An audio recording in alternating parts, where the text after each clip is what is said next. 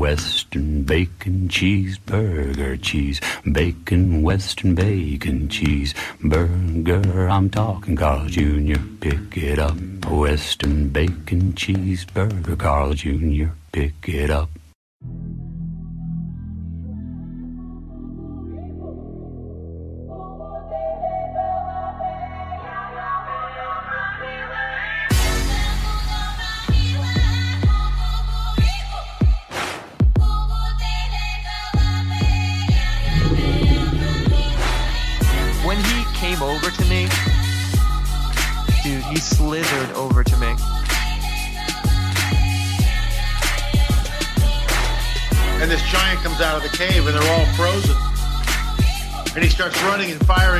Giant.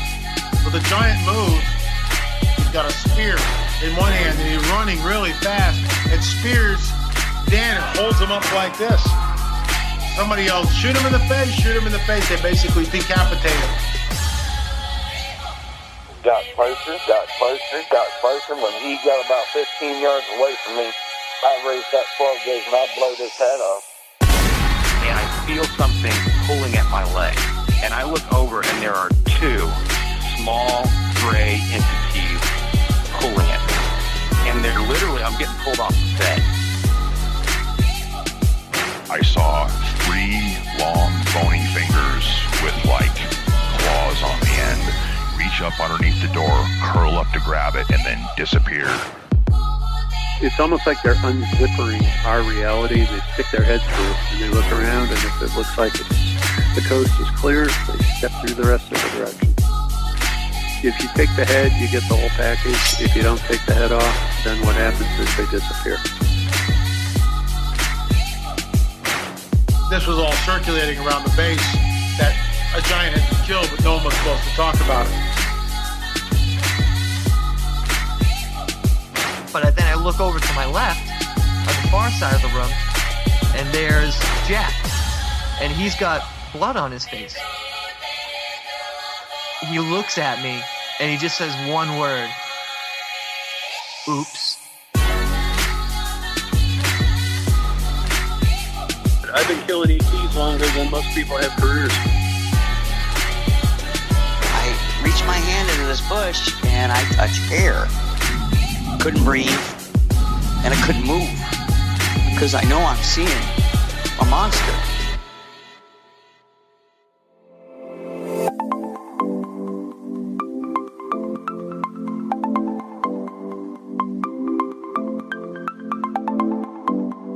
Welcome to the show, everybody. You are listening to The Confessionals. I am your host, Tony Merkel. Thanks for being here. If you've had an encounter or a story you'd like to share with me on the show, go ahead and shoot me an email. My email address is theconfessionalspodcast at gmail.com. That's theconfessionalspodcast at gmail.com. Or you can go to the website, theconfessionalspodcast.com, hit the connection section, and you can reach me that way as well.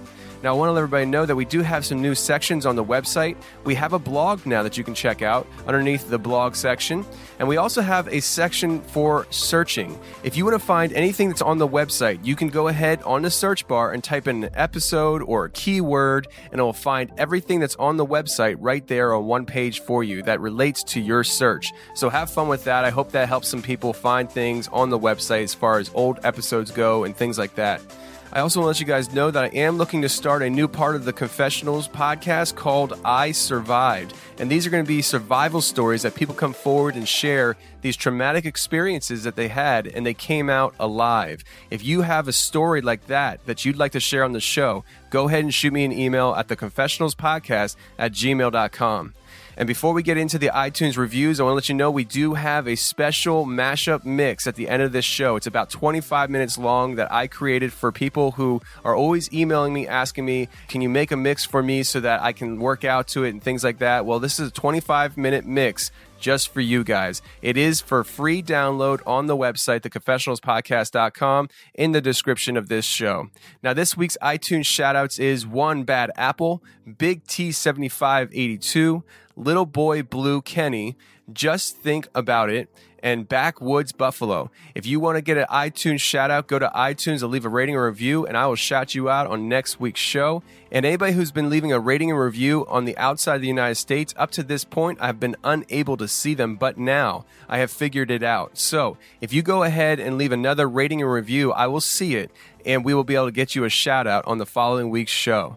Now, for this week's Patreon shout outs, if you want to become a patron, go to patreon.com forward slash the confessionals, and there you'll see different levels of rewards that you get for different levels of becoming a patron. So if you want to help support the show, go to patreon.com forward slash the confessionals. And this week's shout outs is Viddy, James C., Quinn R., Mark P., Cameron M., Sam L., Kaylee L., Doug D, and Terrell T. So thank you very much for going to patreon.com forward slash the confessionals and helping to support the show. It means a lot to me that you guys are willing to help support the show and help build this show to a bigger, better future. Now, this week we have Missy coming on, and Missy has had a lot of haunting experiences throughout her life, and then she dives into a Bigfoot encounter that she had while she was driving her car. It's a very fascinating show, so go ahead and sit back, relax, and we're going to get into it right after this.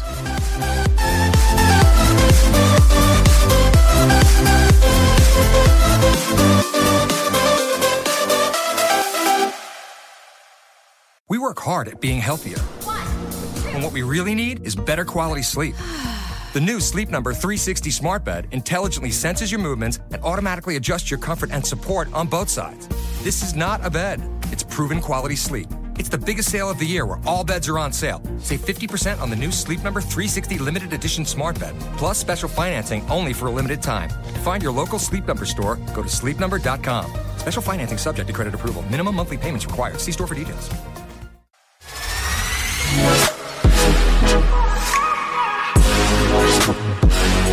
Okay, tonight we have a guest coming on, Missy. Missy, how are you tonight?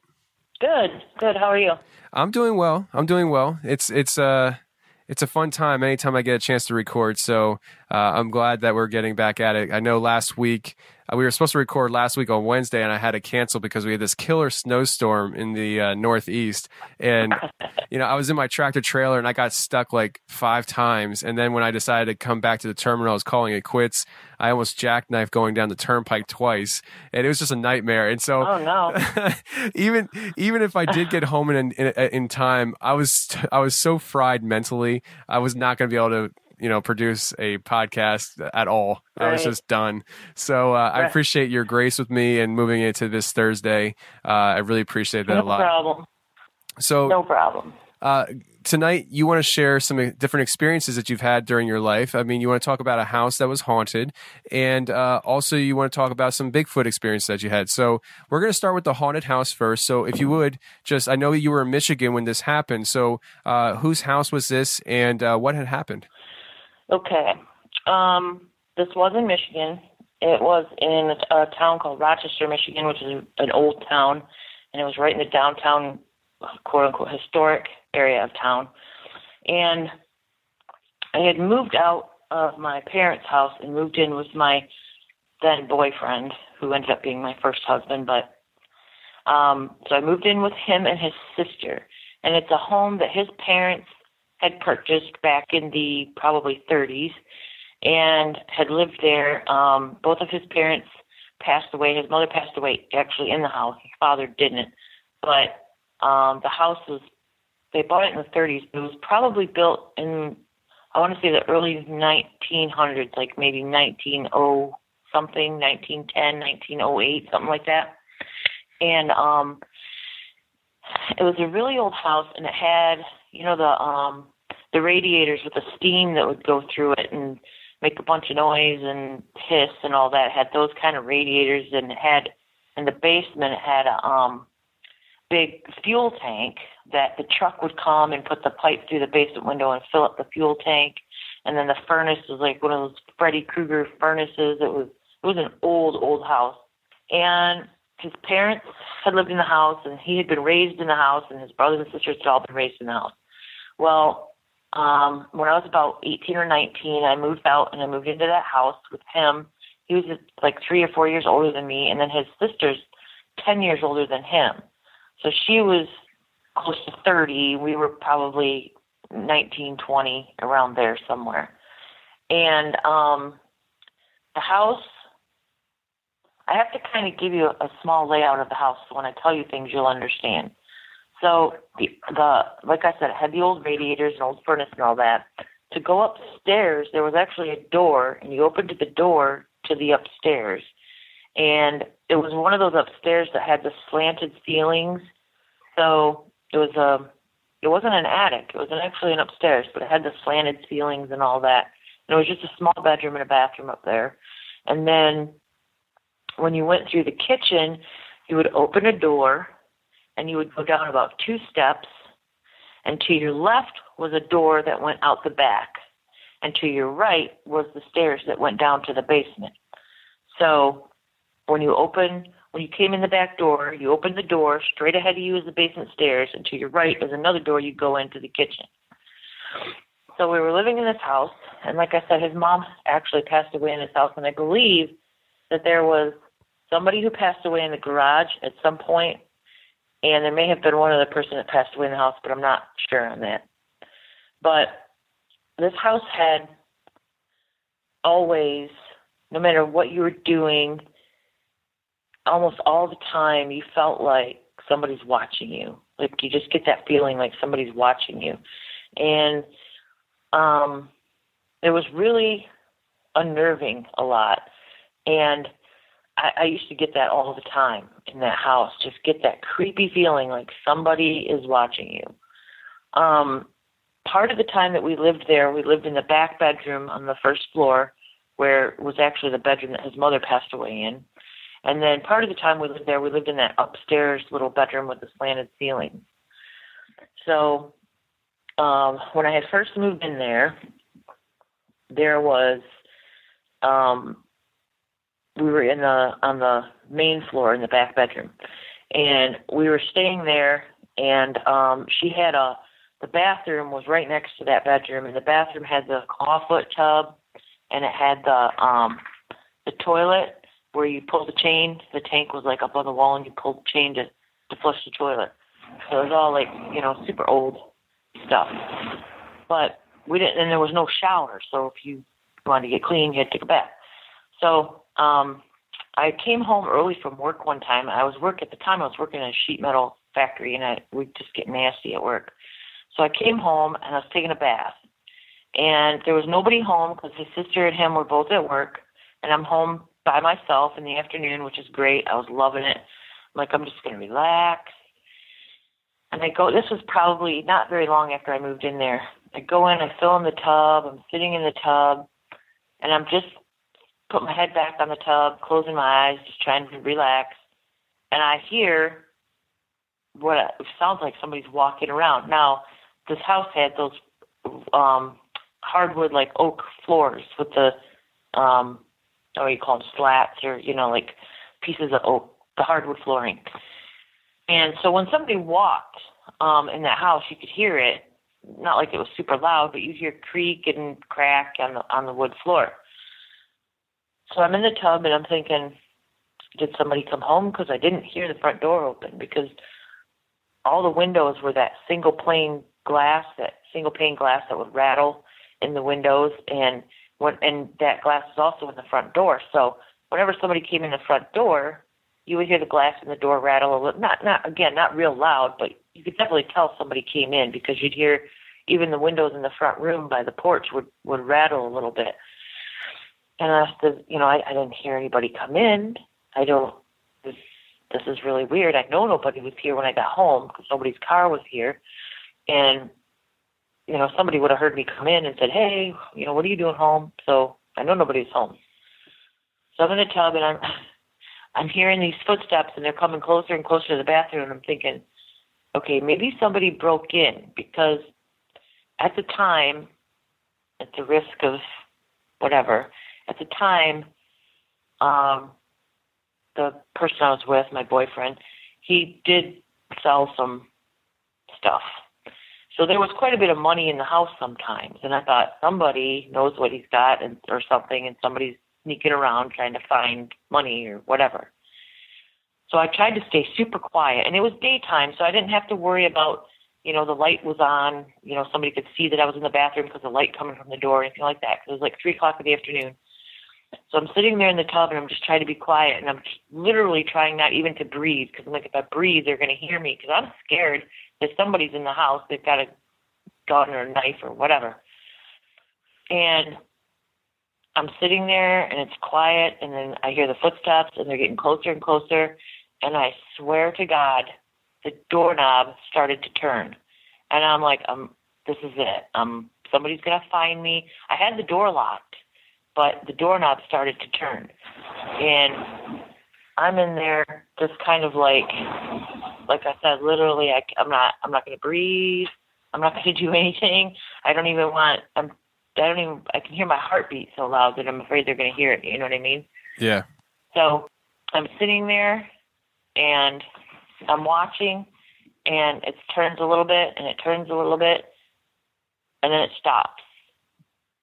And it just kind of turned back the way, you know, back to normal.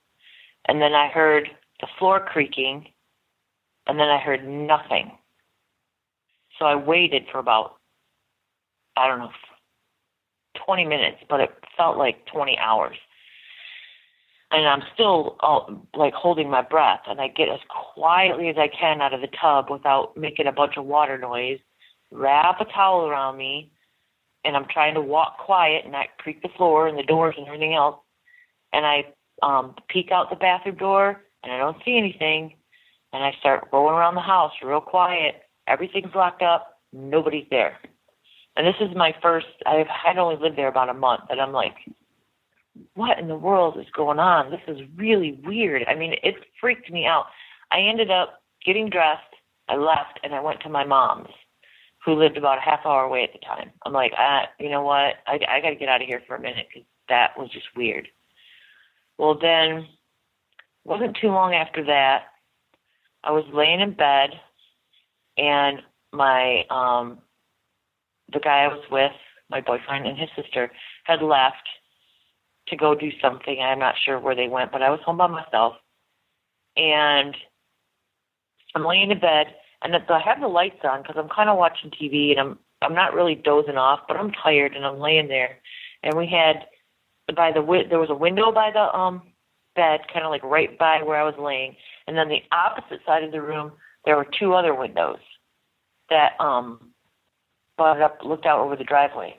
So I'm, I'm just kind of laying there chilling, and all of a sudden at the same time, all three windows at the same exact time, bam, bam, bam, and and like I said, they're the single pane glass windows, so it wasn't thump thump thump. It was like really loud, rattly, bang bang bang bang. It was three, bang bang bang, and but all three windows at the same time. And I'm like, there's no way somebody could coordinate that, you know, with three people. Because I jumped up and I ran to the window in the driveway, which was totally lit up by a street light and I looked at the other window that was by my head in the backyard, nothing. And there's no way three people could have done that bang, bang, bang and gotten out of range of the street light and me not see them running away. That really freaked me out. Well, I think it was about half hour later I was still freaked out and they came home and I was like, I don't know what's going on but all three windows went and they were like, well, maybe it was this, maybe it was that. And I'm like, no, you guys don't understand what I'm trying to tell you. And it was just absolutely, it was, it was horrible. And then I had, um, my mom had taken a trip to Texas and she had brought back myself with her sister and her and her sister brought back myself and my cousin, um, cock- cockatiels. And at the time, um, that movie, The Outsiders, was like a big movie when we got them. So like hers was Sodapop and mine was Ponyboy, or I don't know, vice versa. And we had these birds. Well, when I moved into this house with them, I took the bird with me, and uh, that bird was not very old because those birds can live for a long time. That bird was not very old, but um, I had it in the um, living room because our bedroom was kind of cold and they're like tropical birds, so you have to kind of keep them warm. So I had it not like right on the register or by the register, but in the same room with the register to try and keep it as warm as possible. And um, I woke up one day and it was just dead. Like I didn't hear anything. There was no reason. It, it was never sick. It was never. It, it was just weird that it just happened to just almost just drop dead on me. And my sis, my cousin had the bird's um, sister. It was the same, you know, pretty much the same exact bird, same exact breeding and everything. And hers lived for like another out years. But and that as soon as I got to that house, I wasn't in that house very long, and then I just found that bird was just dead, and it really upset me. And then, um, oh my gosh, so much stuff happened in this house. So I'm in the back bedroom, and we had property up north in northern Michigan, and um, like 40 acres, and um, we had a cabin, and his sister had a cabin across the street um, up here in northern Michigan. So they were gonna go up north for the weekend, and they were gonna work on the cabins. And I had just started this job, this sheet metal working job. I hadn't been at it very long, and I couldn't take um, the weekend off because we were on mandatory overtime and this and that, so I, I couldn't go.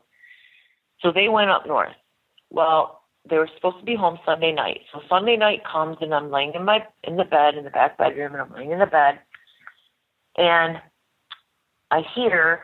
I remember you go in the kitchen, you open the door, immediately to your left is the back door, immediately to your right is the downstairs. And so you come in the back door, straight ahead is the downstairs, to your right is the kitchen door.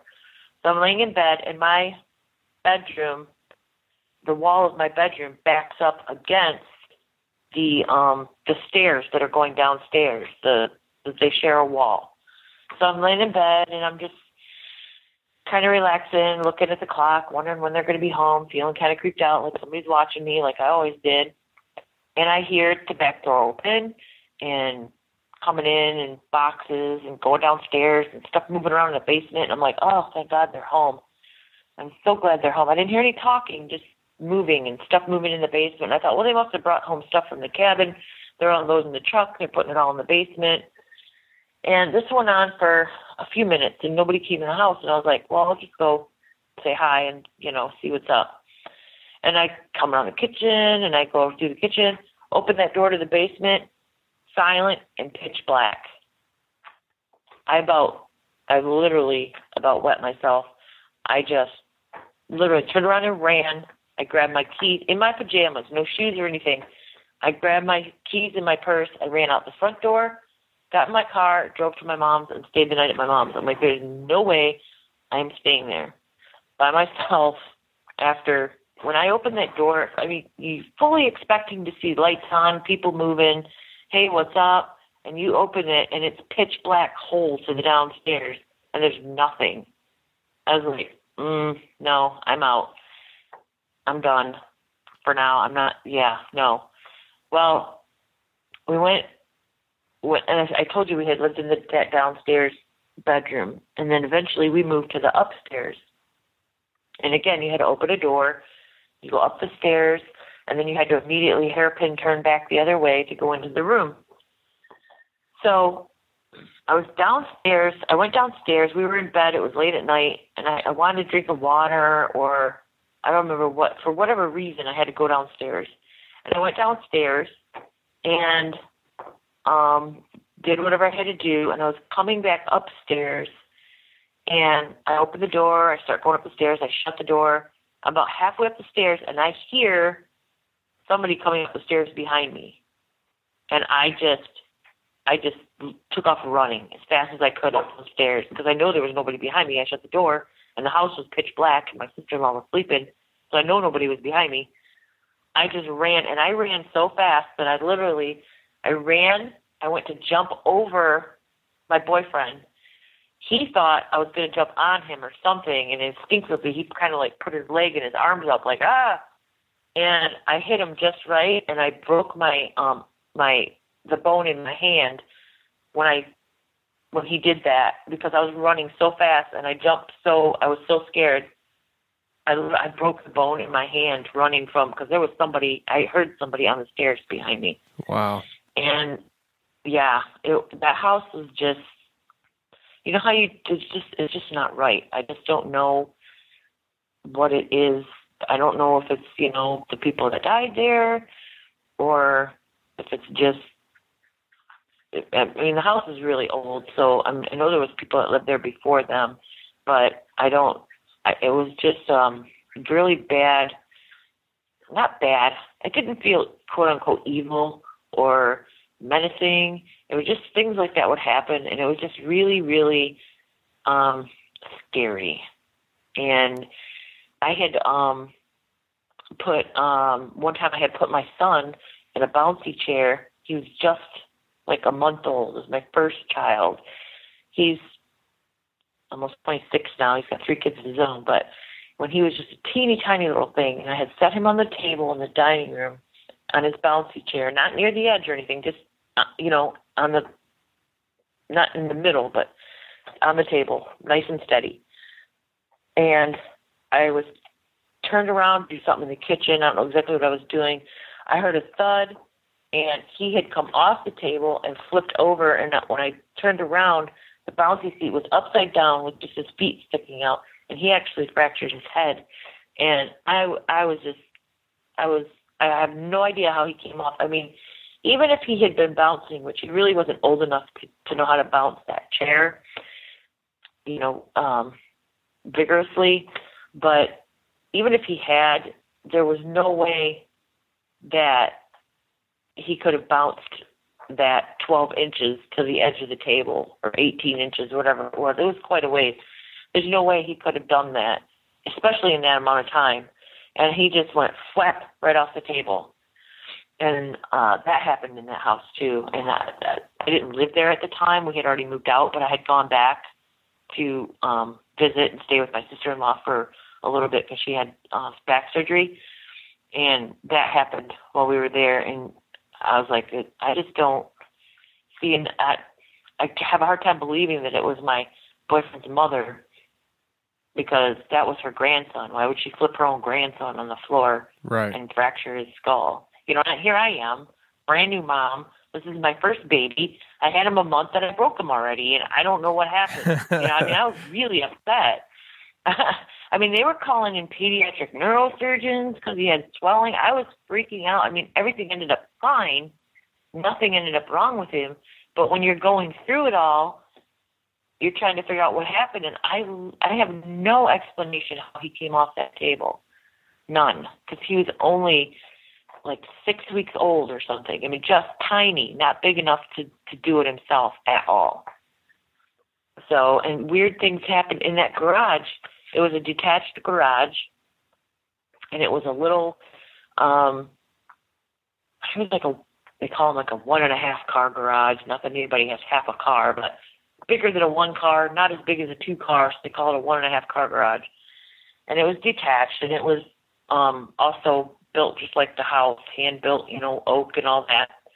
And um, I had heard at some point that somebody had hung themselves in the garage years and years and years before. It wasn't any relation to the family, and I'm actually not even 100% that that's true. That's just what I heard. But my boyfriend at the time was a butcher. That's what he did. And so in Michigan, when deer season came around, we would do deer processing in the garage, and we'd be out there till three o'clock in the morning processing deer. And we'd get really busy, and I'd be out there by myself trying to clean up and get things. You know, he'd be in wrapping the meat and getting that all cleaned up, and I'd be outside trying to get the other all cleaned up. And weird things would happen. He'd put something down, and you'd go back to get it. Literally two seconds later, it's not there. It's not where you left it. But you're the only one in the garage.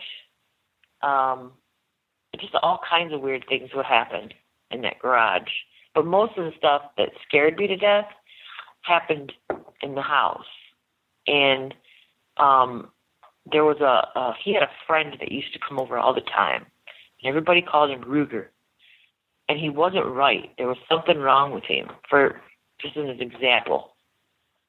I cut my finger one time. We were doing something and I cut my finger and I was like, Oh, I cut my finger And before I could even react, he grabbed my hand and stuck my finger in his mouth. And I'm like ripped it out of his mouth. I'm like, that's disgusting. What are you doing? You know, the the guy just creeped me out. And I came home one day and I'm home by myself. It's like early afternoon. And I come home and I'm walking through the house and I kept thinking out of the corner of my eye that I'm seeing somebody, you know? And I'm like, this is weird.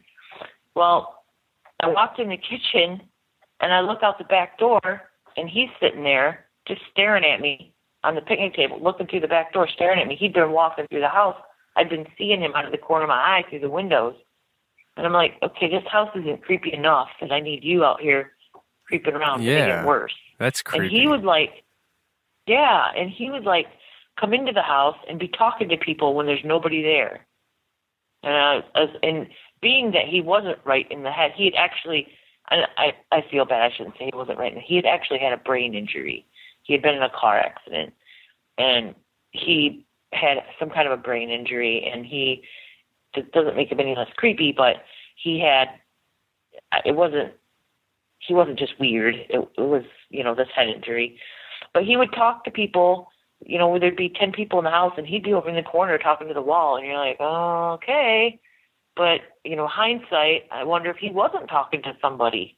Maybe he could see somebody that I couldn't. right. I don't know. But that house was really weird. And the house is still there, still in the family. And actually, uh, my sister in law still owns it, but she lives up north now, and her nephew lives in the house with his wife. And I want so bad to ask them if, like, stuff happened because it was, ugh. I was so glad when she got rid of that furnace because that that was the creepiest furnace. It was literally like one of those Freddy Krueger furnaces, and it would go out all the time. So in the middle of the night, in the middle of winter, we'd have to go down there with the, and we had a roll of toilet paper and matches right next to the furnace because you had to like um roll up a little skinny thing of toilet paper so you could reach the flame part, light it on fire, stick it in there, and light that furnace.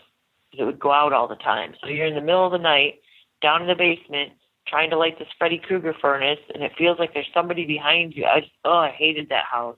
If the furnace went out when I was home by myself, I would just either leave or freeze to death because I wasn't going to go down there and light that furnace. I can tell you that right now. It was horrible. yeah, it sounds like it. So let's just take a break right now. When we come back, we'll get right back into things with Missy.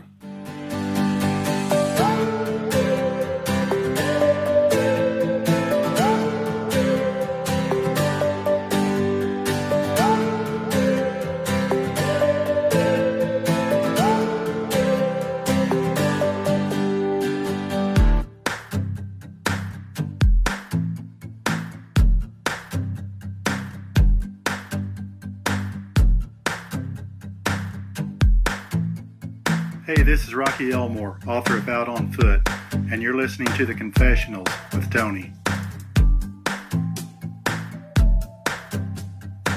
Nobody else has ever saw anything or experienced anything. This seems to be just isolated incidences with you. I'm assuming. You know what? I don't know, but they're the kind of people that if they had experienced anything, they would either A, keep it to themselves, or B, just deny it completely. It never happened. That's just the kind of people they, you know how some people are just like, nope, it's not there. I refuse to see it. Even if it slaps me in the face, it's not there. That's kind of what I was dealing with. So if they had experiences, I don't know because they never shared them with me. But I find it hard to believe that they lived in that house their whole lives and never had anything ever happen to them like happened to me. Yeah, I, I agree. I mean, if it's happening to you that much, I, I imagine other people experience stuff as well. They're just not talking about it. Uh, you know, And I've had I've had other like friends tell me that when they would come over, they would say stuff like, you know, this house feels weird. I feel like somebody's watching me. You know, I thought I just saw somebody go into the living room or you know, little things like that. My friends would tell me stuff like that.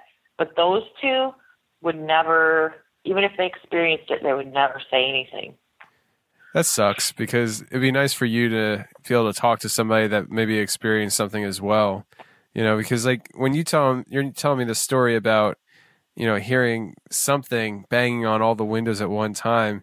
I mean that that's scary. That's like legit scary. Now I kind of have a I guess I already built-in fear of windows at night, but like that's that, that, that takes it to another level. I mean, I, I, I, saw something out a window once, and you know, it, I, I saw two eyes looking in at the window, and it scared me so bad. For uh. for the longest time, I couldn't look out the window when it was dark out. To this day, when it's dark out, I close all my blinds. Like I, I don't want the windows open, and uh, so to hear something banging on the window, that had to be so scary it was it was terrifying.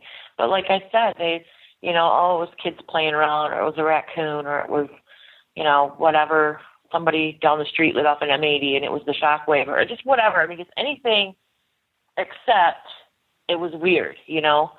But it was only those three windows in the whole entire house, only those three windows in the room that I was in. So I if it was I don't know.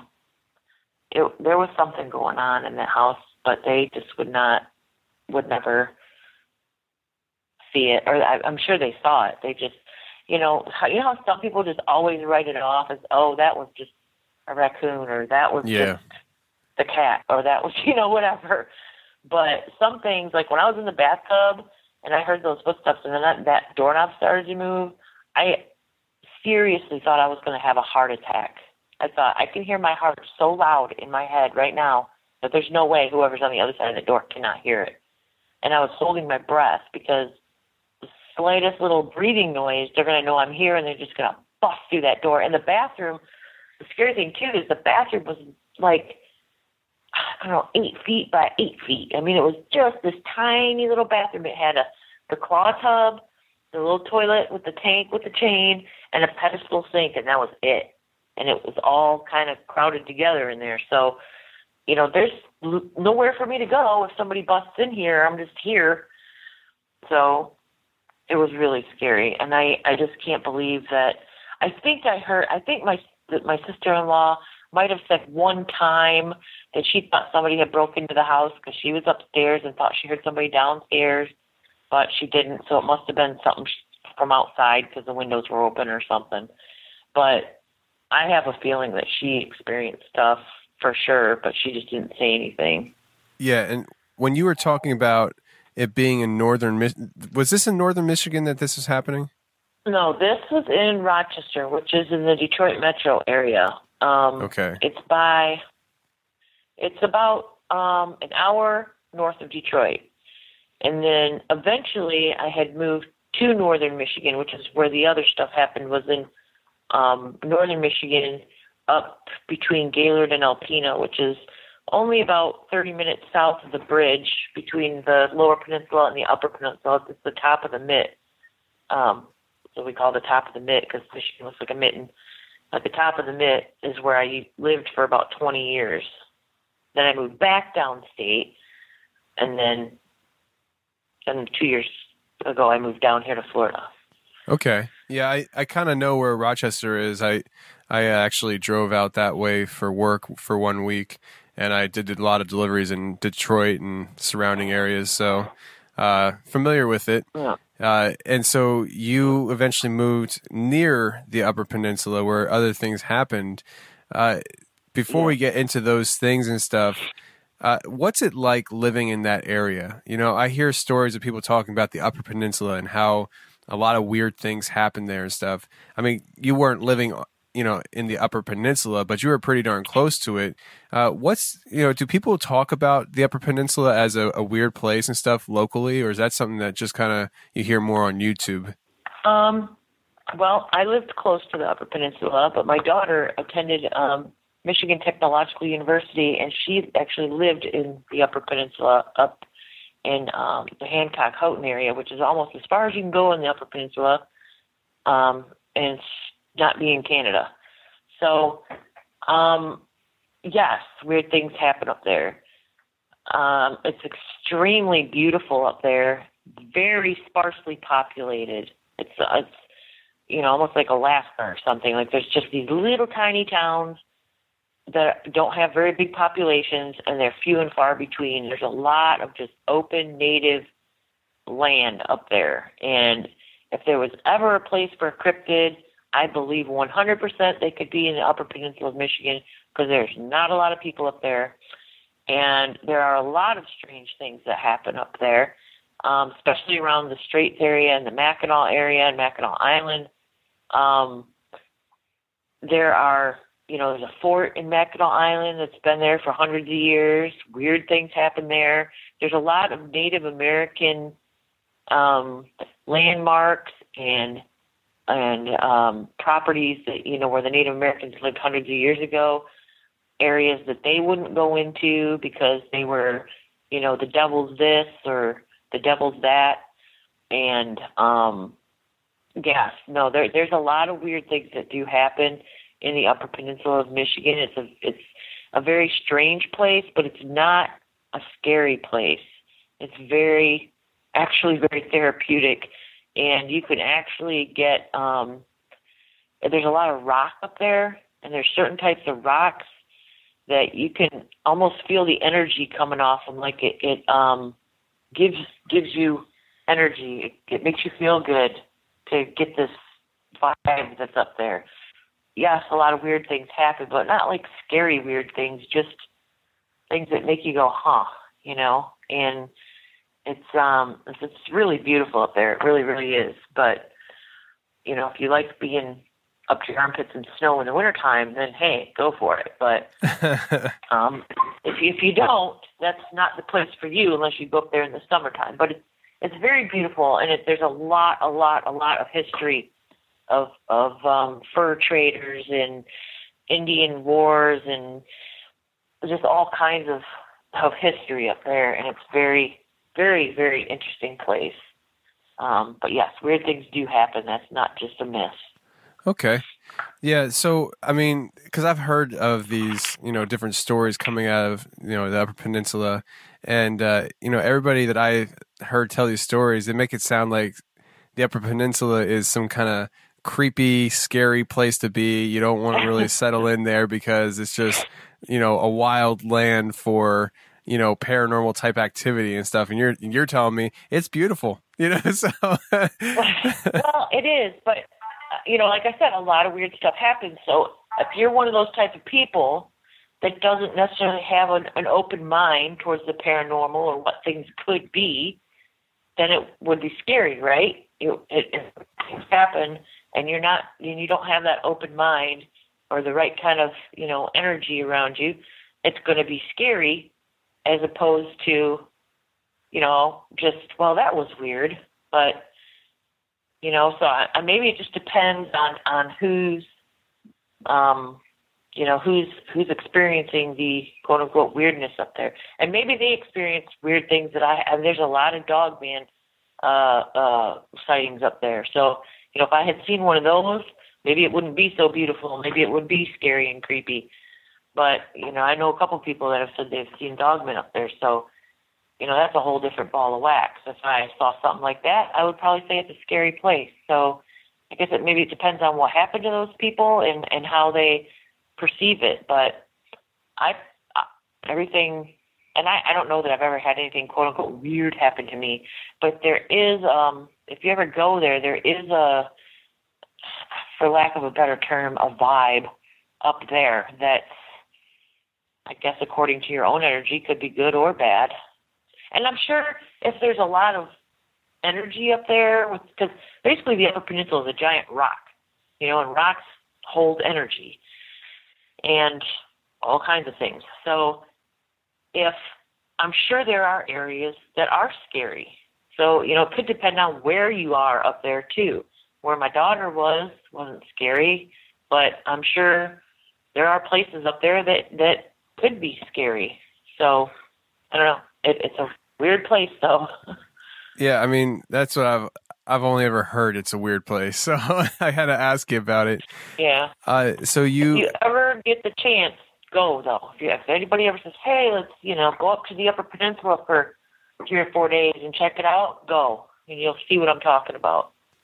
Yeah, I actually had a guy message me telling me that I guess his family has some kind of cabin up there or something like that. Uh, he wanted me to come up and hang out and I guess go camping with them and stuff. It's just you know the upper the upper peninsula is a uh, a long way from Philadelphia, so uh, it's It kind of hard to get out that It way. is.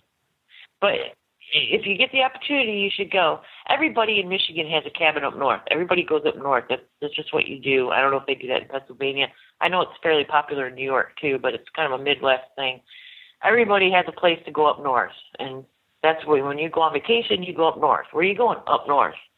Well, when you say up north in Michigan, everybody knows that means you're going either to the top of the Mitt or you're going up to the UP. Because if you're anywhere south of Saginaw, you're not quote unquote up north. So, you know, it doesn't surprise me that your friend has a cabin up north in Northern Peninsula because everybody's got a cabin up north. Yeah. Well, I would love to get a cabin one day. It is it is kind of a similar thing here in Pennsylvania. A lot of people get cabins. Uh, Pennsylvania is just a very rural state to begin with. I mean, outside of the Philadelphia area and the Pittsburgh area, there's just a lot of woods in, be- in between. I mean, there's just a whole lot of nothing really. And so there's cabins in small Right. towns, you know, dispersed all over the place. Uh, but Yeah. with your experience that you had in Michigan with a uh, a Bigfoot sighting, where did this happen at? Um, this happened in where we lived. We had uh, 40 acres, and it's in. Um, we were just north of a town called Atlanta, which is a little town between Gaylord and Alpena. Alpena's on the east coast of Michigan, right on Lake Huron, and Gaylord is about in the middle of the state of the upper part of the Mitt, and we were halfway in between those those two in a little town called Atlanta, and we were five miles outside of town on a dirt road, and we had 40 acres, and then across that dirt road, my sister-in-law had 10 acres, and then next to us had his brother had 10 acres, and then his aunt had 10 acres, and his brother had another 10 acres. So, and it went on and on and on throughout the family. So, we had it was all private land for for miles. It was private land. We were on our 40 acre plot, but it was all miles of private land that bordered up to state land. So we literally were living out in the middle of the woods where if I wanted to, you know, hey, I'm going to run to town and get a pack of cigarettes, you're gone for 45 minutes because town is, you know, almost 30 minutes away and then 30 minutes back almost. So it's going to take you 45 minutes to an hour just to go to town. And so if you need something from town, you usually got it because there is no just running up to the store up there. We were way out in the middle of nowhere. All right. Well, I mean, if you want, you could just walk us right into, you know, what you experienced. Okay, so the first thing that happened was um I, I I don't I don't know if I have my times, you know, 100% right, but my kids were little like um you know, 3 and 5 or something. And they're in their mid 20s now. So this was you know, I don't know, 90s at some point. But it was springtime. I remember that and it was um, a cold, clear night, um, and it was real wet out. You know, things were melting, and it was raining, so it was really wet out. And we had just put in a screen door in the dining room. We lived in a, uh, it was a little tiny cabin, and we moved up there and started building on it and turning it into a house. So um, we had just put the screen door on, or you know, sliding glass door, and then there was like a little lean-to over it. And in the middle of the night, probably I would say three o'clock in the morning or something. My husband at the time, he comes up to me and he wakes me up and he goes, "Come here, come here, come here! You got to hear this." And I'm thinking, whatever, okay. So we go up to the screen door and we lean out, and I'm like, I don't hear anything. he goes, just wait a minute. I don't hear anything. He goes, come on, come out here for a second. So we actually went out onto the little porch. That there was no walls; it was just the roof. So I'm standing out there, freezing to death, and I'm just about to tell him I don't hear anything again, when from across the road, kind of behind his sister's cabin, there's a row of power lines, and it sounded like it was coming from there. Was this sound? And it was like a scream slash roar slash growl, and it was um, from that direction. Sounded like it was in the power lines. I'm gonna say, um, I don't. I'm not really good with distances. Maybe 400 yards away, 500 yards away, something like that. And I could feel it. Like if you're standing too close to the bass at a concert and you can feel the vibration in your chest, I could feel it. And the closest thing that I can relate it to that people will know what I'm talking about is the T Rex on Jurassic Park. But it didn't sound exactly like that.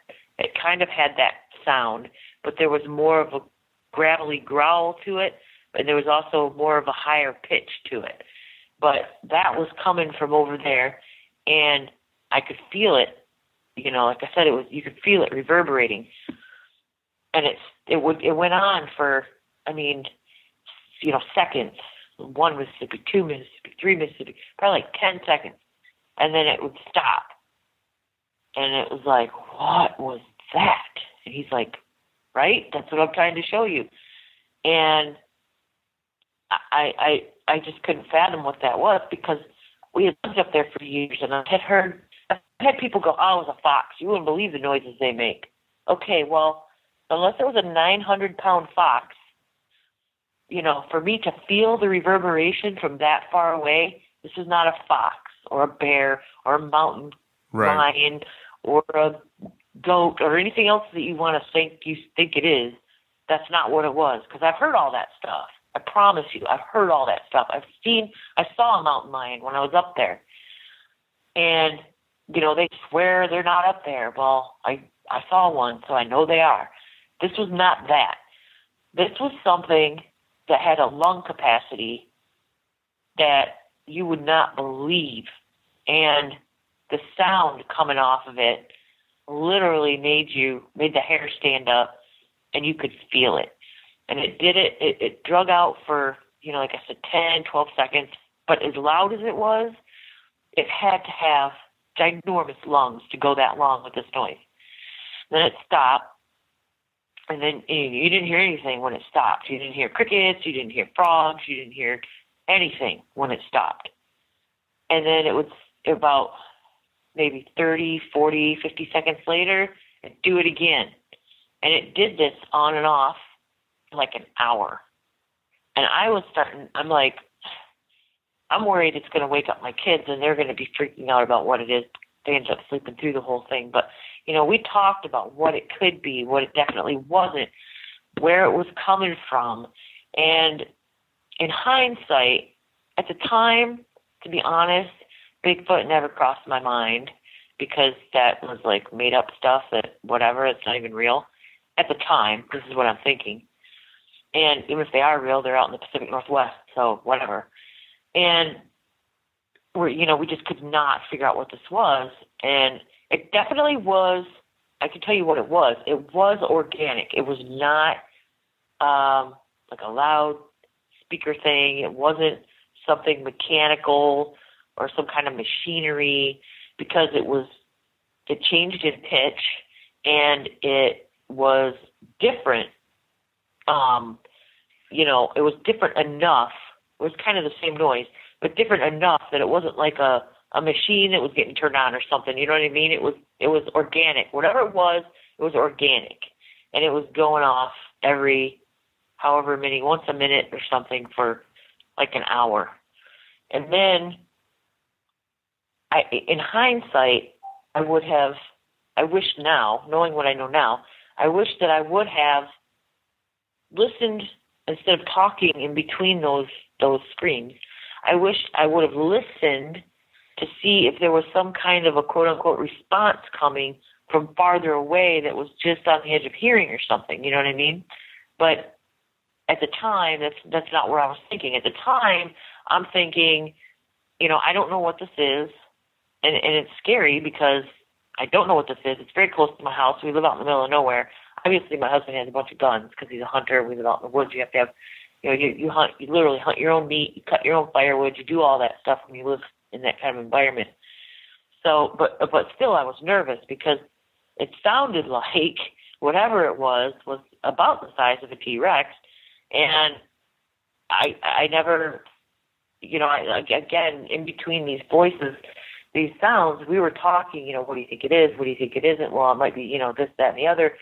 And I didn't hear branches breaking or any kind of ruckus or anything like that. But then again, I wasn't listening for it. So what I, I don't know what that was, but I know what that wasn't. And it wasn't a fox and it wasn't a mountain lion and it wasn't a bear. And then probably about maybe a year and a half later somewhere in there, it was it was quite a little ways after that, but close enough to it. Um, it was summer and it was really hot and I was driving home and I have to explain this road to you so you can understand. I was coming down the highway, and I was coming down. The highway is called um 32, and it goes uh, from east to west, right almost the whole way across the top of the mid in Michigan. And I was coming home. I worked in Gaylord, and I was coming home on 32, and I decided to take the back way, which is the dirt roads, rather than going through town and all that stuff.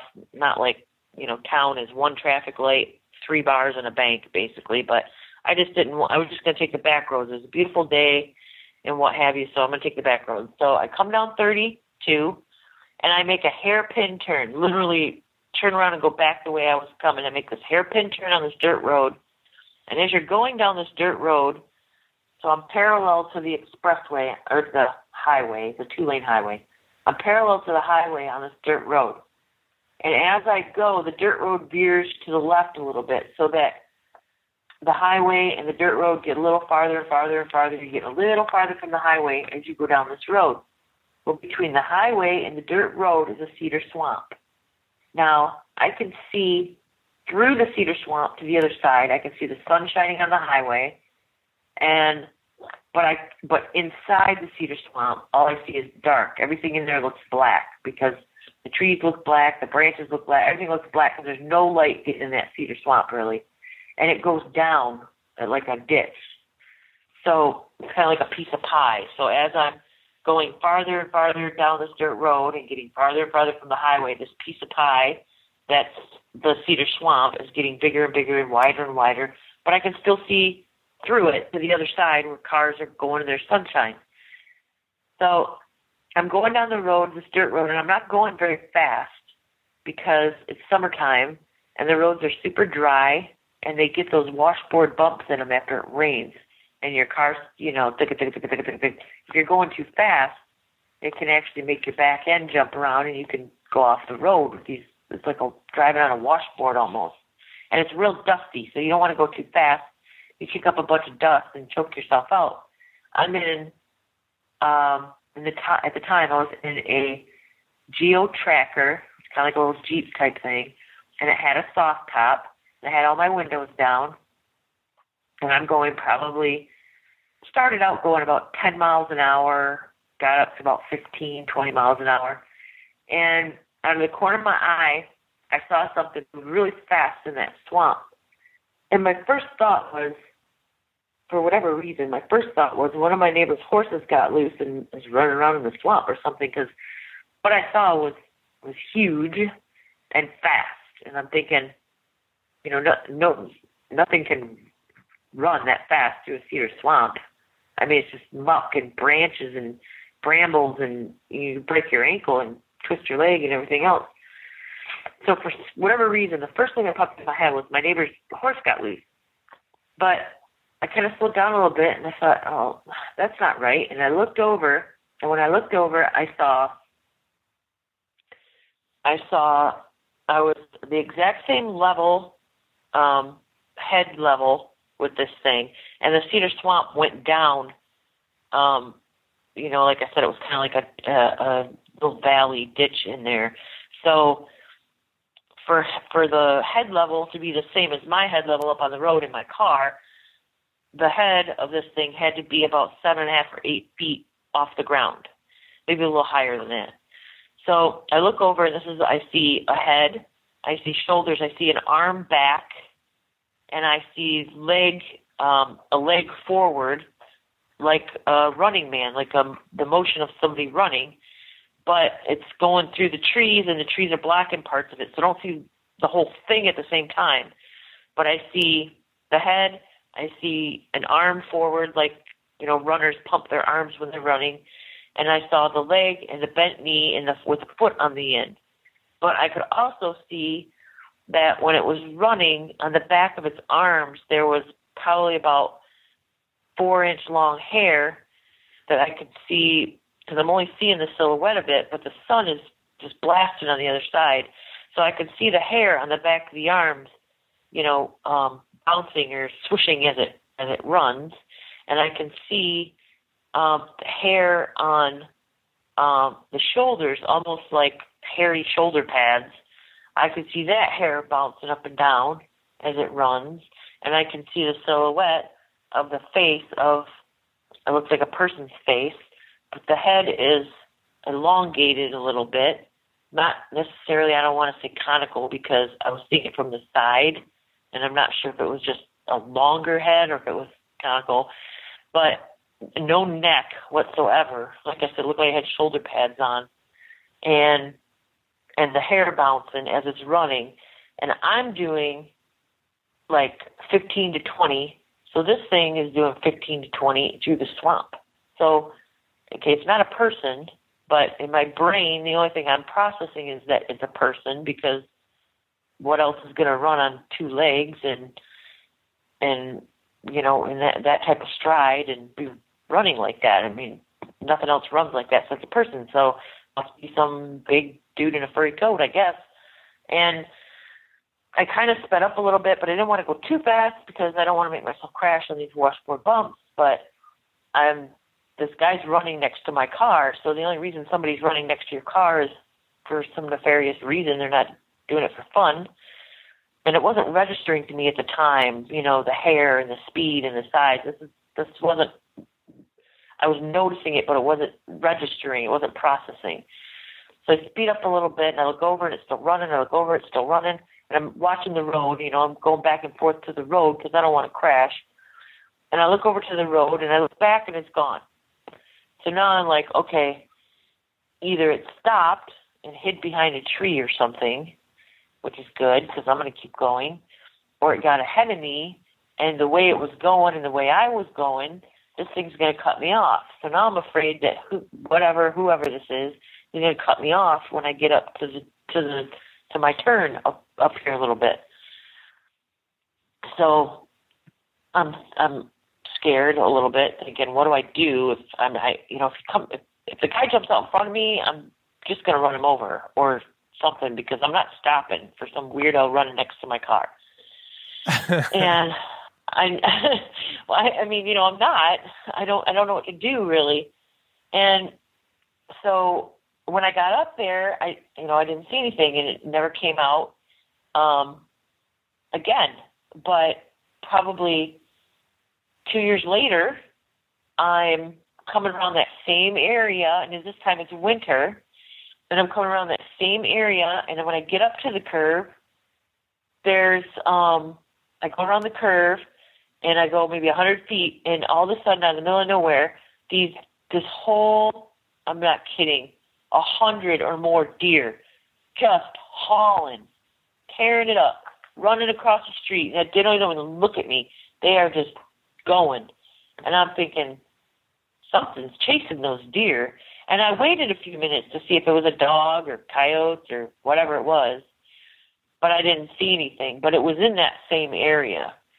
So I don't know if, you know, it wasn't until it wasn't until after um, it wasn't until after this happened and I was able to process it and think, well, wait a minute, if if that thing was the same height as me, and I was on the road and I was in my car and it was down there because I went back to that area, um, you know, in the daytime. I mean, I saw it in the daytime, but I went back there in the daytime. Obviously, I'm not going to go back at night and kind of looked a little bit, got out of the car and saw how far down the swamp went, you know, in that little ditch area. And you know, I was thinking if its if its head was the same height as mine, they had to be at least eight feet to be as tall as me. Again, I'm not great with measurements, but you know, it, it wasn't short.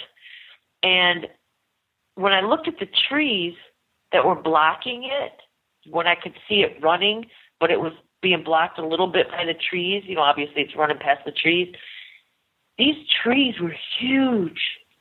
So this thing had to be like not only eight feet tall, we're talking four feet wide for me to be able to see what I saw. And once you start processing that and run it back through your head, it's like without having somebody right there and showing them what you're looking at, the hardest thing to do is to convey to somebody the the body mass on these things. It's it's almost impossible to tell somebody, you know, oh yeah, it was Arnold Schwarzenegger on steroids. It was, you know, a gorilla but three times the size. It was no. There's nothing you can say that you're gonna that you're gonna really and truly grasp what somebody's talking about when they talk about how just huge these things are and how they cannot be seen. I don't know, but kind of have a theory on that too. But anyway, they they the size of this thing was just huge, just huge. So it was after processing all this and the hair that I could see flying back and the no neck and the hair on the shoulders.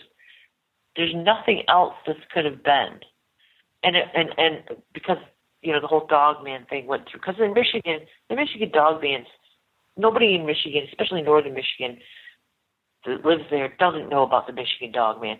And and seriously, that's almost the first thing that's going to pop into your head before Bigfoot does, because the Michigan dog man is is I don't want to say famous, but you know, kind of in Michigan. It's it's everybody knows it. It's the Michigan dog man. Come on. So, but I know it wasn't that because there was no muzzle. There was no the, the profile of the face was very a human face, a hooded nose. You know, very human face. It wasn't a a, a dog face at all. So it, it was just it was just huge. And then my dad had a cabin in northern in the UP of Michigan. I was telling you, everybody has a cabin up north. My dad had a cabin um, in the UP up by Munising, and he actually went in there and he bought the property and he cleared the land off and he built the whole thing by hand and there was no running water and there was propane lights and this was out in the middle of nowhere. Um, you know, the the the water was a big plastic tank that he would fill up and then you could turn the thing so that gravity would pull the water down so you could use it for the the sink or to wash up or whatever. And behind this cabin was a natural spring. You could just go out there and fill up a cup or drink right from the spring or whatever. It was it was super good water. I mean, it's the best water you've ever had. Straight out of the ground you could drink it no problem and it was beautiful up there well um, every uh, Michigan does their beer bear beer hunt. Yeah, I'm gonna go on a beer hunt. their bear hunts. they do um, a lottery, a drawing, and you have to. Of course, you have to have had hunter safety, and you have to have um, you have to apply for it, and you have to do all this stuff, and you may or may not get picked for a bear permit. And you can um, put yourself in for these bear hunt lottery things for years and never get one. Well, um, my husband at the time, he he put in for one, and he goes, "I want you to put in for one too. Then we have twice as much chance." And I'm thinking, "What? I'm not gonna, you know, whatever. Okay, here, here's my thing. Put me in. Like I'm gonna go kill a bear." And it was the first time I ever did it, and bam, I got one. Wow, really? And yeah, and um, but my area, we when you when you put in for a bear permit, uh, and they you say I want to hunt in they have uh, the, UP and the northern. I think it might just be the UP, or it might be and the northern part of Michigan. Whatever. They have it divided up into Group A, Group B, uh, Group you know A one, B three, whatever. They have all these areas uh, divided up on this map, and you say, I want to apply for a bear permit, and if I get one, I'm going to hunt in, you know, my first choice is area A, my second choice is area B3, my third choice is, you know, whatever and then they give you a permit for one of those areas that you wanted to hunt. Well, we didn't get a permit for the area where we lived, but I did. The permit that I got was for where my dad's cabin was, way up in the UP in Munising. So, and bear season's in October. So, I get this uh, permit, and we. It's in like um I want to say July or August. You get the permit, and it's for October. So for a couple months, you know, we're planning this trip. We get somebody to come up and stay with the kids, and we're going to go. We're going to go to my dad's cabin, and we're going to stay there. And it's going to be October, and it's going to be great because the colors are going to be going. It's going to be fall. We're going to hunt a bear, all this stuff. So we get up there, and again, this cabin is you have to um drive into the cabin. First of all, if you don't have a four wheel drive, you're not getting there. I promise. And then if it's winter time, even if you have a four wheel drive, you're going to park on the street and walk up to the cabin, which is about a good eighth of a mile into the woods off this two track dirt road because you're not definitely not getting in there in the winter time, even if you do have a four wheel drive. So um we got there and we unpacked our stuff and we got we were there for a couple of days and we were gonna be there a long weekend or something. So we did all our stuff and we hunted for bear a little bit, didn't really couldn't really see any sign or whatever. And we were like, you know what, it's really pretty up there. Let's just go for a walk. Let's just you know, walk. There's no there's no trails to walk on. There's no hiking trails, no any kind of trails. You just go out in the woods and start walking. Well, that's what we did. And um I'm he's he had a handgun on him just in case we came across, you know, whatever, a rabid raccoon or something. He had a had his gun on. You, you can't shoot the bear with the handgun, but he had it for just protection. And we just went out and walked in the woods, and we didn't really know where we were going, so we didn't want to go too terribly far because again, no trails. So, you know, let's hope you can find your way back to the cabin. But we were walking, and there was like this meadowy area and it was um and we we did find a um on, sorry. We did find a um game trail that we were walking on. So we're going through and it's just thick, thick woods. You're stepping over logs and you're you know, going through the bramble and then we found this game trail. We're like, hey, let's walk this game trail a little bit because it's a little bit easier going. So we were walking the game trail, and all of a sudden it was like, "You smell that? That smells weird." Like like a poopy, skunky, nasty smell. And he's like, yeah, I don't know what that is. It doesn't really smell like a bear, but I don't know. He's like, it's weird, like some kind of big animal. And I'm like, yeah, it's weird. And so we're walking along this game trail, and I'm like, hey, look at that. And there was like a, a log on the side, a fallen tree, whatever you want to call it. And in this fallen tree was a little piece of uh, birch bark, like, uh, you know, you take the birch bark off and it kind of rolls up like a little um ha- half it's not rolled up all the way it's like a little bowl or whatever.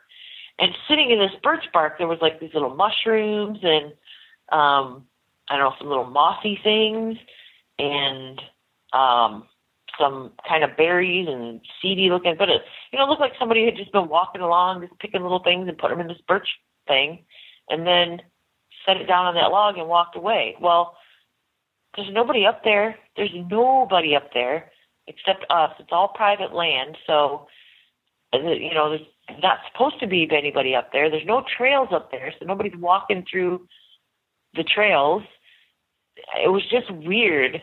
And then, you know, again, the hindsight, we smelled that smell, and then we found that, and I was wondering afterwards if we didn't come across, we didn't interrupt somebody's lunch. You know what I mean? It it Right. it was just weird to find that literally in the middle of nowhere. It was very strange.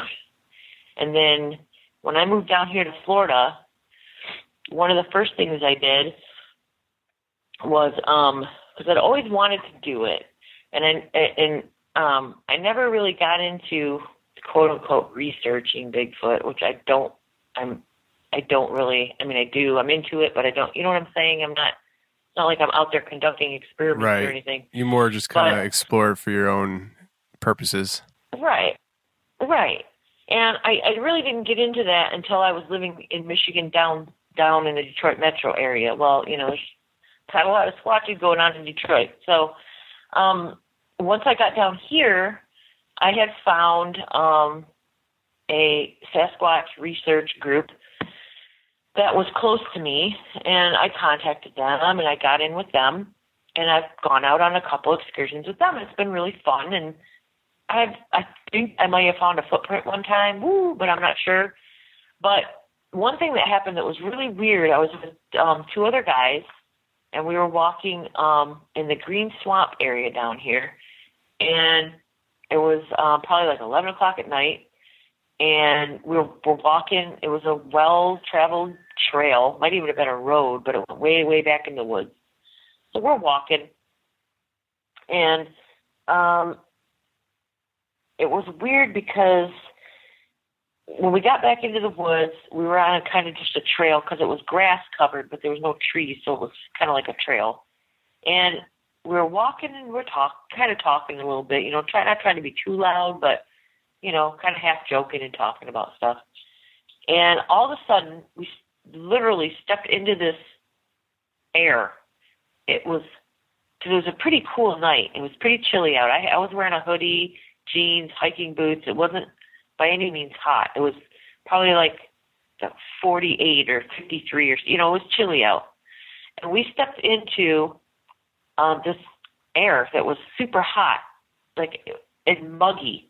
And all three of us stopped at the same time and looked at each other like, "Do you feel that? That's just weird." And we backed up a couple steps out of it, stepped forward, we're in it, and then we could smell like this um, like you know when something in your house electrical starts to burn or spark, you get that electrical um smell. Kind of like burnt rubber. burning smell. Yeah, but but but there's that electrical, almost like a metally smell to it. And we can smell that. Well, I mean, we're literally out in the middle of the swamp. There's not a power line or a, a, a an electrical appliance or anything within miles of where we're at. So where is this electric smell coming from? So we're trying to figure it out. We're like, this is the weirdest thing. And I'm like, has this ever happened to you guys before? And they're like, no, we've been doing this a long time. This is the first time this has ever happened. And I'm like, great, you know, this must be me. And it, it just smelled weird. And we'd walk, we got about another three or four steps, and we're out of it. Back into the cold air, and we don't smell it. Back up, you're into the hot air, and you can smell it. It was the weirdest thing. And it was literally in the middle of nowhere. There wasn't like, you know, oh, stand by this shed or something. And you, there was just nothing. There was just a spot where you could feel it, the hot air, and smell it. And you step out of it, and it wasn't there. I have no idea what that was. But that is definitely one of the weirdest things that's ever happened to me, is walking into that patch of, and it was real muggy, hot, humid air with an electrical smell. I don't know. It was weird. Yeah, I'd say so. So let's just take a break right now, and when we come back, we'll start winding the show down. We'll be right back, everybody.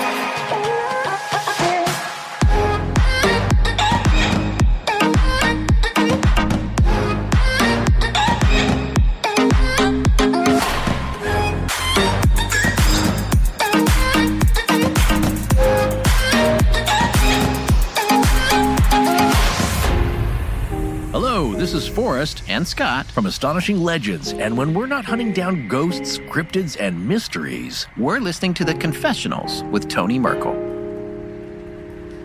You know, when you saw this creature running alongside your car, you were describing the hair. How long was the the hair? Would you say was it like long flowing hair, or was it more s- short and stubbled?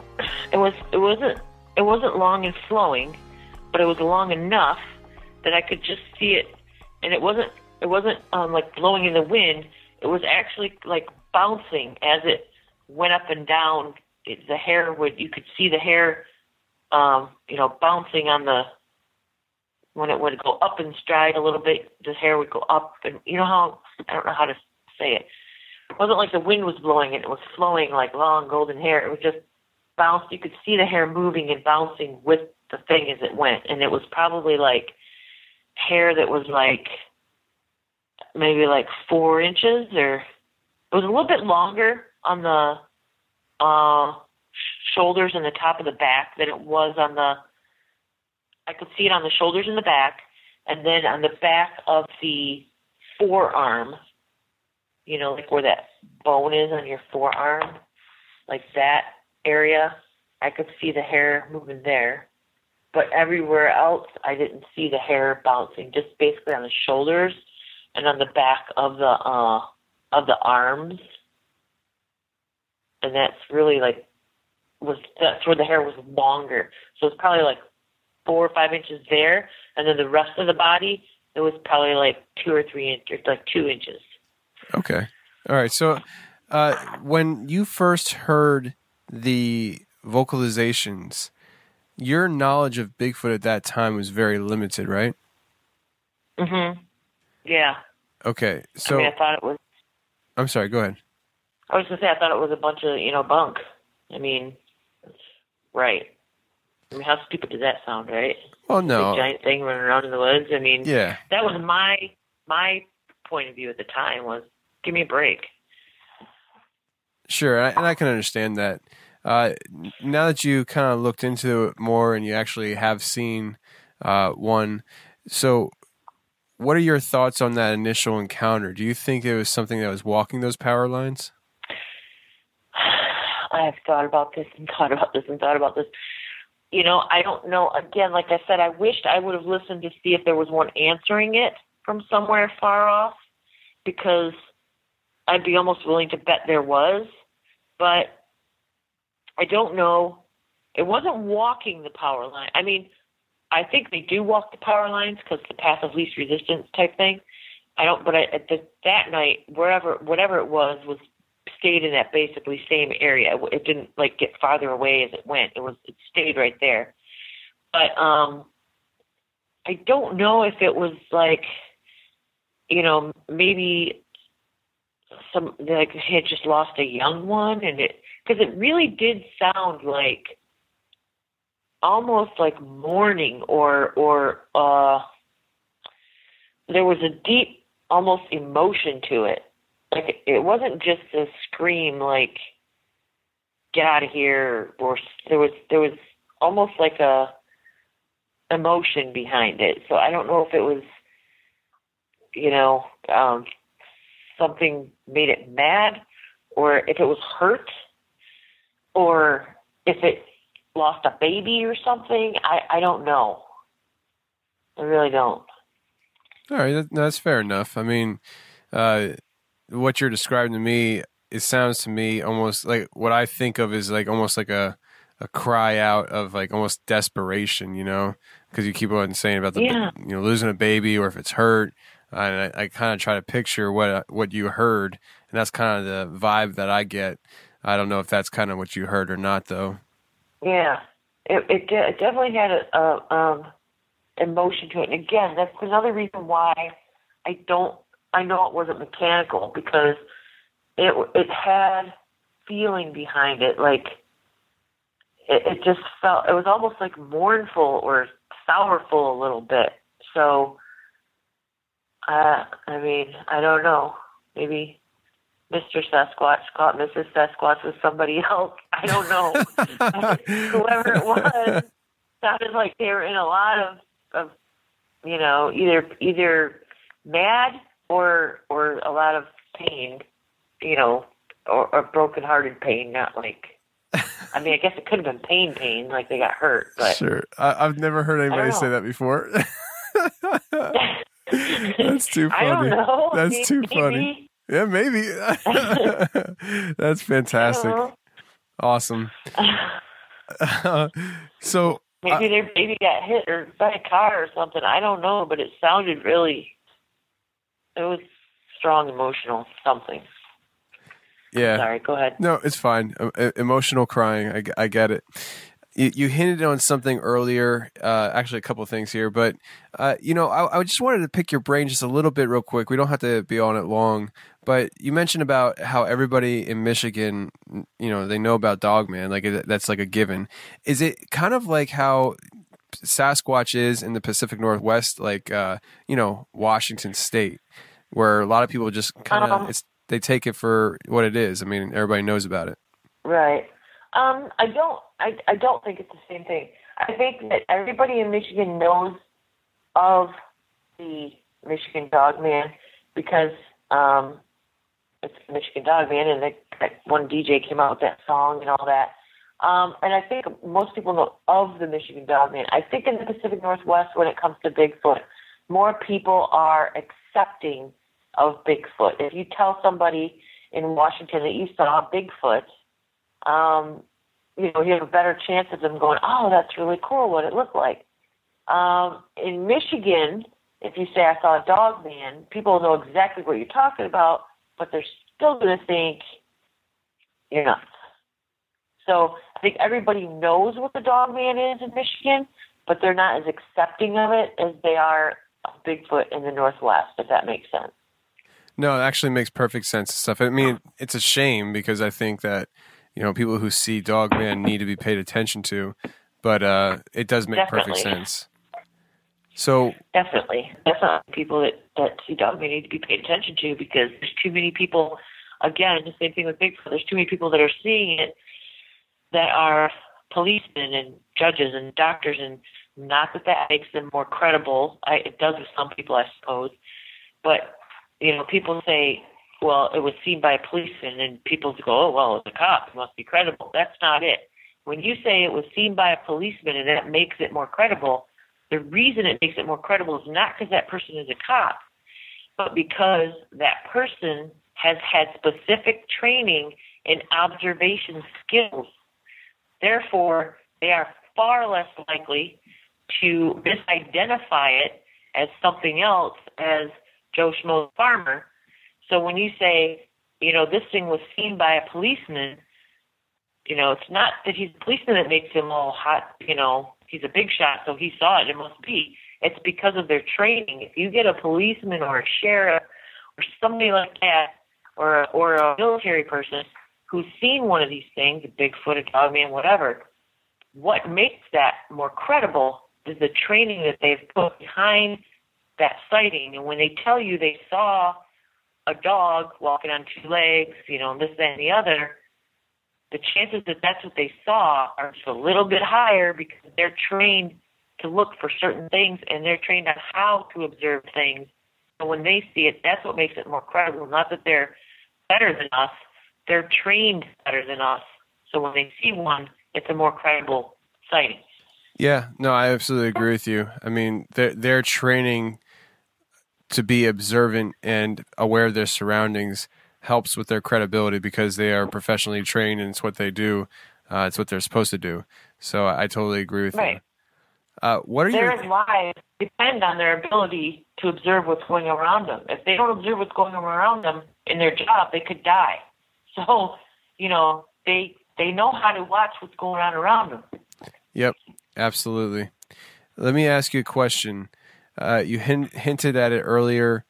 What are your thoughts on Bigfoot? You know, what do you think it is? Actually, let me let me let me rewind here. Before you even touch that, you mentioned this earlier. Uh, what's your theory on how they are not seen? Okay. On how they're not seen, honestly, I think the the you know people talk about cloaking and all this stuff. I think the absolute biggest reason why they're not seen is because people aren't looking for them. You could walk right past one, and people do this all the time in uh, you know, Uganda or whatever with mountain gorillas, you can walk right past them and not even know they're there because they know how to put themselves between a tree or a bush or something and you. And I think that um, a lot of times people do see them, but they don't see them. They skim right past them because they don't see. If you don't see an entire outline of a Bigfoot standing right in front of you, and you just see part of one sticking out from a bush, you're not, it's not going to register that that's what that is. And I also think that people say, well, we haven't found, you know, how come hunters don't find bones? Okay, let's say you're out hunting and you find a femur that's whatever, three feet long. Okay, I know that's not a human bone because it's too big. So it must be what a cow or an elk or something. That's pretty cool. Toss it aside and keep going. Unless you found a skull, honestly, or a complete skeleton put together, if you just found a femur or a rib or a spine of a Sasquatch, you think, wow, that was a big elk or that was a big. I'm not trained in anthropology or whatever it is. I don't know how to identify a primate femur from a from a, a, a femur from an ungulate like a deer or an elk or do you? I, I don't. I don't. So if I found a giant femur, I'd say, wow, that was a big bear or a cow or whatever. Toss it aside and keep going. I think people have found Bigfoot bones. They just didn't know what they were finding. As far as the quote unquote fossil record, it's my understanding that to this day there's no quote unquote fossil record of the chimpanzee because the soil is too acidic. They live in rainforests mostly, and the soil is too acidic and it doesn't preserve bones. There's a lot of animals that we have that we know of that don't have a fossil record because of where they live or how they live, that it, their environment's not conducive to keeping bones around. So, to answer your question in a roundabout way, I think people do see them and they just don't know that they see them. I think that's a big part of what it is. And the people that do see them and recognize them for what they are and say something are labeled insane. So a lot of people see them and say they don't or, or don't tell anybody. Yeah, no, I, I get it. I totally agree with you. Uh, before we get out of here, if you don't mind, what are your Mhm. thoughts on what Bigfoot is? Um, I'm not sure. I mean, I think that um, sorry, my dog's barking. I think that I'm conflicted because um, I'm a Christian, so um, that and and and people see this drives me crazy because people say, well, they don't want anything to come out that Bigfoot's real, the government, because it would just blow religion away. Why? Why would blow religion away? I don't understand that. I, I'm I'm a Christian. I think Bigfoot's out there. I know Bigfoot's out there. Uh, what it is, I'm not sure, but you know, you've got the mentions in the Bible of um, drawing a blank right now, Enoch or whatever. But there's, I don't know if it's if it's if it's a, a creature that God made and didn't choose to tell us about, or if it's a, um, you know, uh, a type of a person, something that bred with a human. Uh, I don't think they're supernatural or interdimensional, but then again, I don't know. You know, there's there's cases of people that have literally, you know, there's a case of a guy back in the 1800s just walking across the field. His wife and kids saw him disappear into the middle of nowhere, and they went over there. They could hear him, but they couldn't see him, and they never saw him again. So, you know, is there other dimensions and stuff? There could be. I, I don't know. I don't think. I don't know how to put this. That's I think they're they're flesh and blood. I think you can kill one. Let's put it that way. Um, I think they're higher than animals. I think they're a higher intelligence than animals. I don't think they're just dumb beasts. Um, but I don't think they're quote unquote magic either. So I guess that's what I think they are. So, in other words, you don't know. I don't know. You know, That's fine. That's fine. I know what I don't think they are I don't think they're from outer space, and I don't think they're, you know, certain things. But what they are, until we get one where people can study it, we, won't know what they are. Nobody knows what they are. No, I tend to agree with you. I mean, I I say the same thing so many times. I really don't know what these things are. I believe that they're out there. I've never seen one, but I've talked to so many people who have seen them that for me, I just can't ever not believe that they're out there because there's just too many people that I've personally talked to that have seen these things. And so, uh, you know, what they are, I have no idea. I mean, I have some ideas, but, right. you know, nothing's for sure. So, well, Missy, listen, I really appreciate you coming on the show and talking with us and sharing your experiences. Uh, fascinating stuff, and uh, I really appreciate it. And if you ever have any other experiences that you'd like to share, feel free to come back on the show. All right. Thanks, Tony. I appreciate it. You got it, Missy. Talk to you later.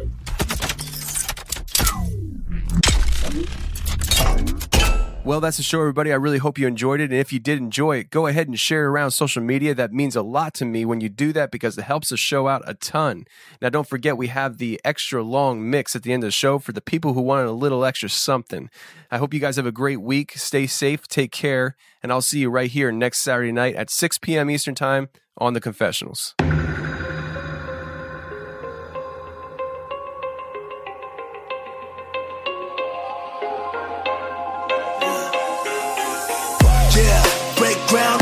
The ghost. When I step up in your town, call me Jack Flowers.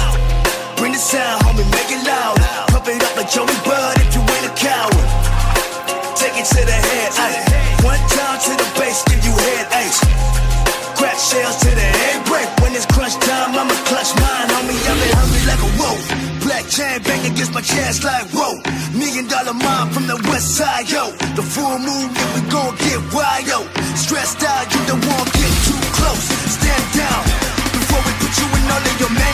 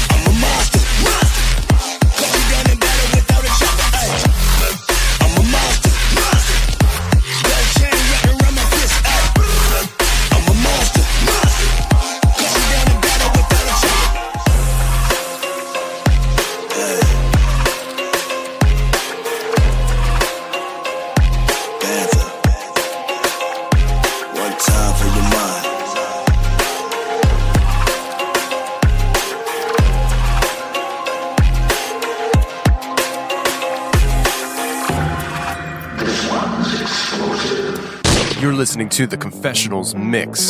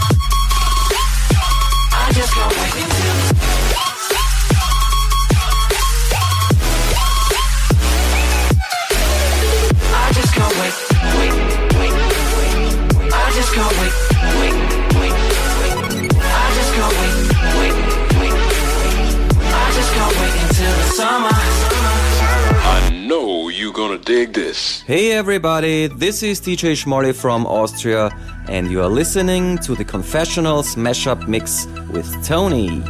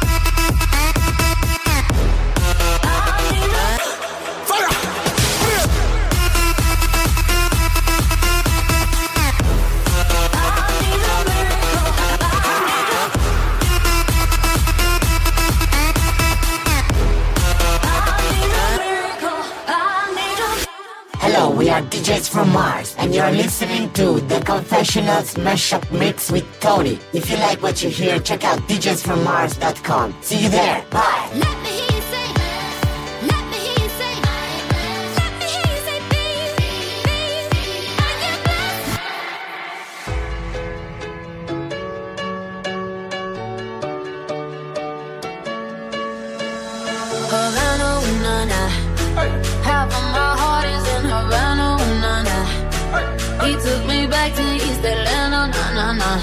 Uh. All of my heart is in Havana. There's something about his manners. Uh-huh. Havana.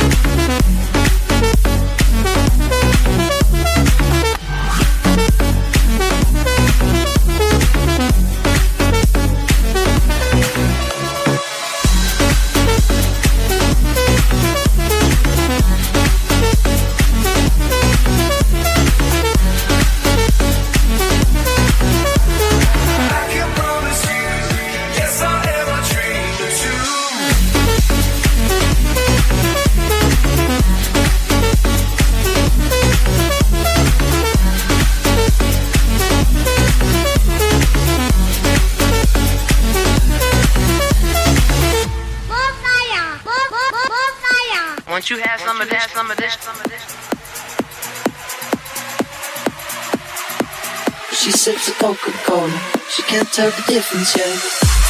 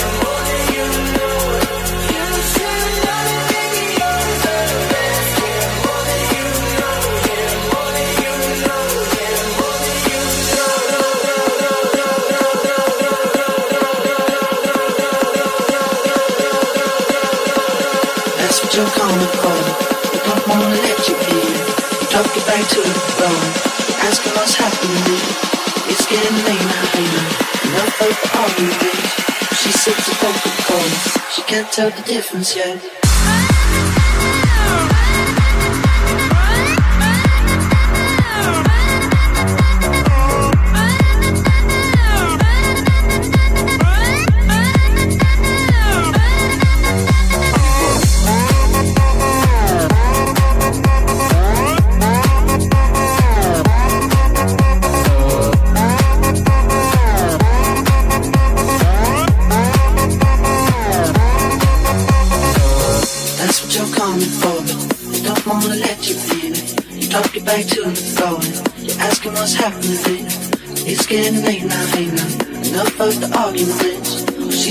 Coca-Cola. She can't tell the difference, yeah. Oh, oh, oh.